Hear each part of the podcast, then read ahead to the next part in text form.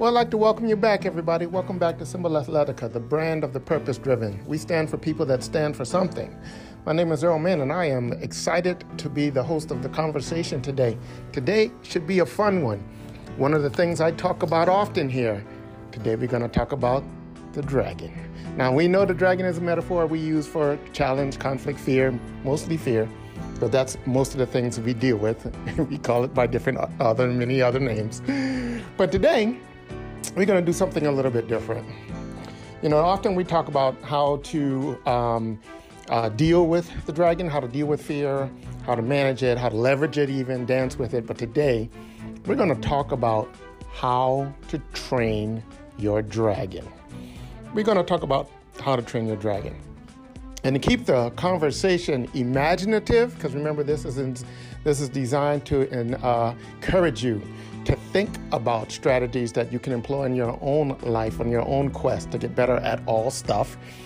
To keep the conversation light and imaginative and fun, I'm actually going to share the dragon training technique taught to us on Krypton. So you're going to get Kryptonian dragon training techniques today on today on today's conversation. So if you've ever wondered if you could and how would you, if you could, train your dragon? Well, you are at the right place. Welcome to the conversation.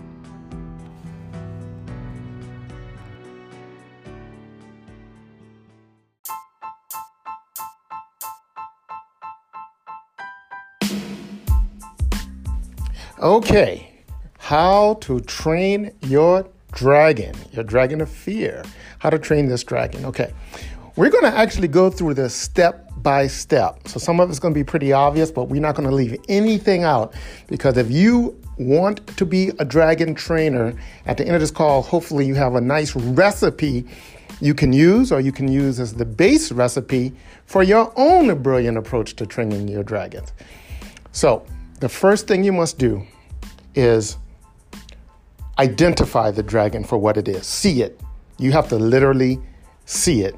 Now, this is less common than most people think because most people see the dragon and then they call it something different. They either look away from it, they back up from it, they avoid it, or they call it something different. They don't say, I'm afraid to go ask for a promotion they say they have another reason as to why they don't do it.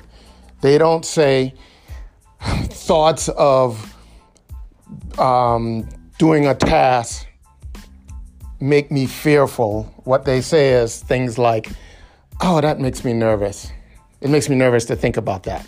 What they're talking about are fears. We talk about minor fears a lot on this podcast series. But what we're talking about are these minor fears that people don't even identify as fears, but they are.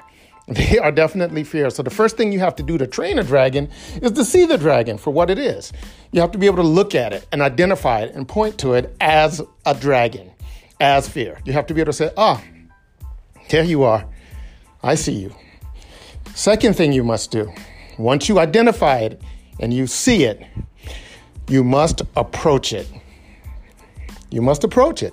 You have to close the distance between you and that fear. You got to go close to the dragon. You got to come up, you got to go up to it. And you have to go up to it and not flinch back. You just have to go up to it and stand there and see it and let it stand there and see you. And you have to be in that moment, in that presence of it. And then you can back away. Now, you're going to have to reapproach the dragon again. But here, let's get into the, the hard part. You're going to have to feed this dragon. And this is going to sound scarier than it is, but it's, it's the way we were taught on Krypton. You have to feed the dragon, and you have to feed it a little bit, just a nibble of you. I know I just lost everybody on that one, right? You have to, yeah, you have to let it bite you. You have to literally close the distance between you and that fear, reach out, touch it, and go ahead and let it bite you. Not let it, it's not to eat you, but let it, it's just to nip you. You just got to let them do that. And then you can back up. And when you back up, You, you back up just a little bit so you stand in the presence. Remember, that was step one. You got to be able to stand in the presence of the dragon and not flinch. So you just back up to that comfortable place where you're less, a little bit more comfortable, and where you can still see him, he can still see you. But you have to have you have to let him bite you. It's very important that you let him bite you because what happens in the DNA of dragons is it changes it changes how he senses you. Once you let him bite you, and once you can let him bite you and you can stand in his presence and not flinch, then he will actually stop hunting you. By hunting you, um, he won't haunt you, which means he won't dwell in your mind when you're not in his presence. He won't manipulate your thoughts. He won't make you avoid coming to see him just because you know he's going to be there. That he stops hunting, so he stops haunting. So that's a huge step for most people because most people let the fear of the dragon keep them from even taking steps towards the dragon, which means they could never tame a dragon because, right, you have to be in the presence of the dragon, right? So you have to do this a few times. You have to get in the presence of the dragon, reach out and touch it. That means do that thing. Experience, do the thing. Be in that fear. But just for a moment, just a nibble, he's just gonna bite you. You know, it may hurt for just a second. By hurt, it means, you know, makes you feel uncomfortable. But then you're gonna step back just a little bit, but stay in the presence of that fear and of, of that dragon. You're gonna stay right there for a minute. Now, depending upon how big your dragon is, because I don't know which dragon you're trying to tame today, the bigger the dragon, the more nibbles he's going to have to take. The smaller the dragon, it might just take one. But what happens is there's a turning point. There's a there's a there's a point, and I can't tell you when this is because it's going to be different for everybody because everybody's different and everybody's dragon is different, a different size. But what happens is it gets to the point where that those nibbles are altering the DNA of the dragon, right? It's altering the DNA of the dragon. And then here's the critical point you want to get to. What happens is the dragon will suddenly see the world through your eyes. Think about this now. You're standing there facing the dragon, but now the dragon stops seeing from his own eyes and start seeing through your eyes. It's kind of the magic of the DNA stuff. That's why you got to let him bite you. That's why you got to feed him. You got to let him nibble. You got to do this over and over until that DNA stuff takes over and the, and the dragon itself changes.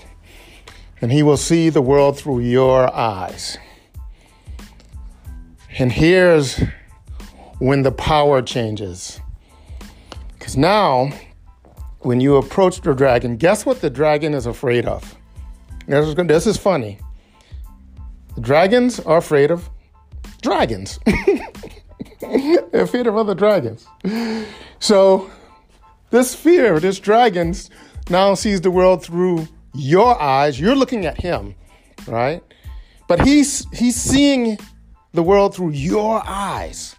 So you seem the most imposing because you are standing in its presence and not flinching.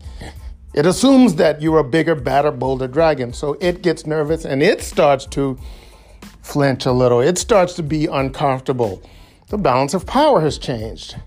Now, now is when you must give that dragon a command.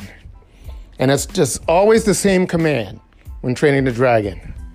And the command is back up. You want to back the dragon up. You want to tell the dragon to back up. You're not moving back.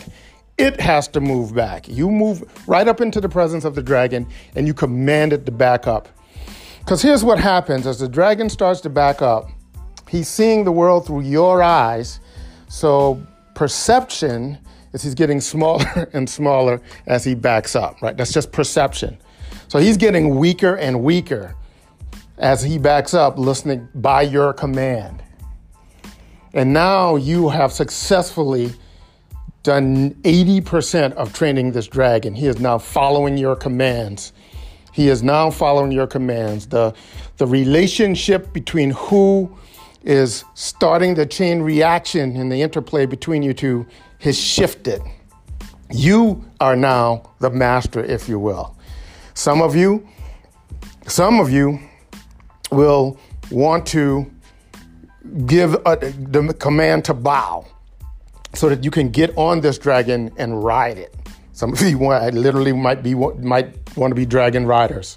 It, it, some people want to do that because it serves them because of other things they want to do in their life to be constantly associated with this fear, to literally seek it, ride it, make it bow and ride it. Performers are this way. High level professionals, our athletes are this way. They're fearful, and they use other words to describe it, but they're fearful fearful before every major, major competition that really, really matters. We call it butterflies, we call it nervous, but it's it's a it's a definite uh, element of the same of the dragons we're talking about. Um, uh, live performers feel the same thing before they walk on stage. They feel that hesitancy, but because they've trained this dragon, they can ride this dragon. They're okay with it. It's a very little mile thing, and they can ride this dragon. The dragon is serving them. Now, there are many dragons, right, in our world, and you have to take them individually, one by one by one. But I will tell you, I will, uh, I will um, ask you to consider I will ask you to consider um, when you talk to other people that have done things that you believe to be amazing, and you listen to how they got there, ask yourself which side of fear do those things exist? Without even knowing who these people are or what amazing things you are saying that they did, I'm pretty sure it lies on the other side of fear. They had to find a way to deal with the dragon. They had to find a way to deal with it. So, what we talked about today was we had an imaginary, kind of fun way to talk about how, you know, identifying what a fear is, getting in its presence, which means not running away from that, not avoiding that, right? Not, you know, going, not, not um, putting distance between you and that fear, but actually closing the distance, getting close to it. And then we talk about letting it nibble on you, right? Which means just doing a little bit of what are these things are that make you afraid. Reach out and touch. Just, just participate. Just do a little. If you're definitely afraid of public speaking, then find a way to let the dragon nibble, right? Just to give it a little bite. And then, you know, if you stand up in a meeting just to acknowledge how great the team is doing, even if you just do that in 20 seconds, just do that a few times. That's that's letting the dragon nibble on you, right? Because now we understand, you know, at least in images, we understand that as he nibbles, his DNA is changing, and at some point, that flip is going to happen, and the dragon's going to stop hunting you, stop haunting you, right? You're going to stop. So you're going to be much freer and much, you're going to find yourself much more comfortable in these circumstances where this dragon would normally be. And then at some point, the dragon's going to see him, the world through your eyes, right? Which means he's going to see himself, which means he's going to get smaller by your commanding him to back up. Everybody kind of got this imagery, I hope. That's a fun way for me to think about um, training the dragon. Because I, I personally believe that um, the dragons in our lives are these things, especially fear. Most of them are some flavor of fear, are the single biggest nemesis we have in going from one level to the next, of moving from one stage to the next, of finding out what our true potential could be, of taking the steps required to fill in the blank, you know, live your dream life, best life, better life, next life, whatever you want to call it.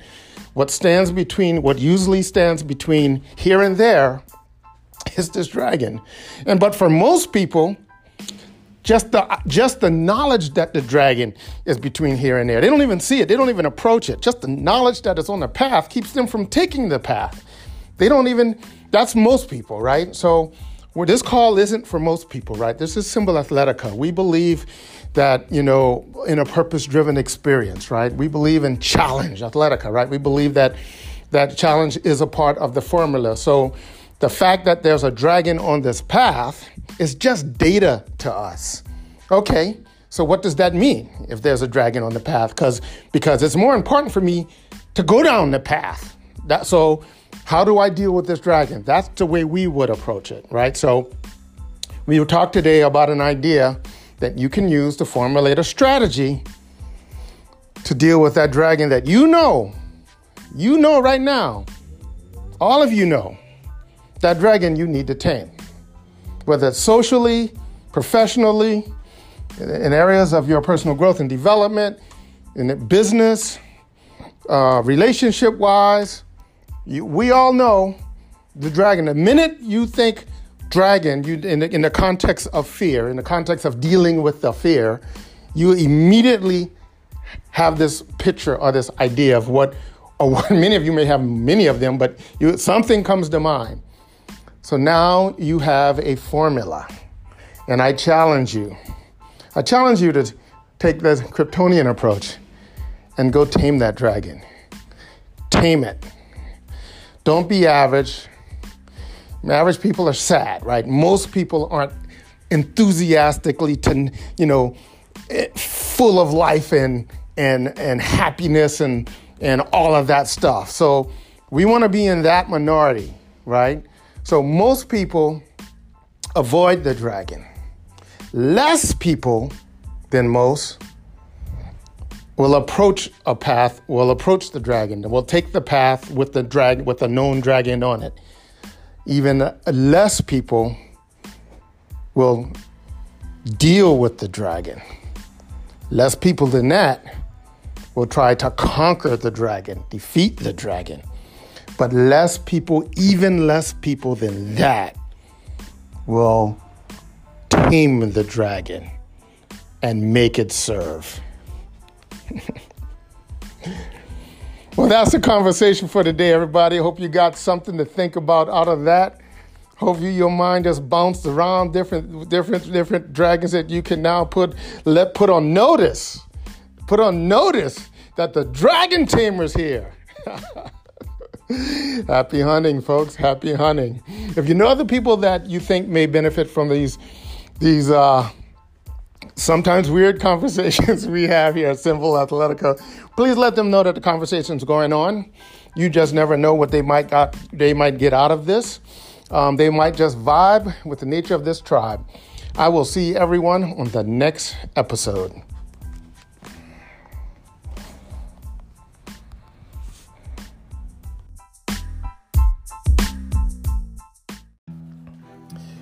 So, Symbol Athletica symbol.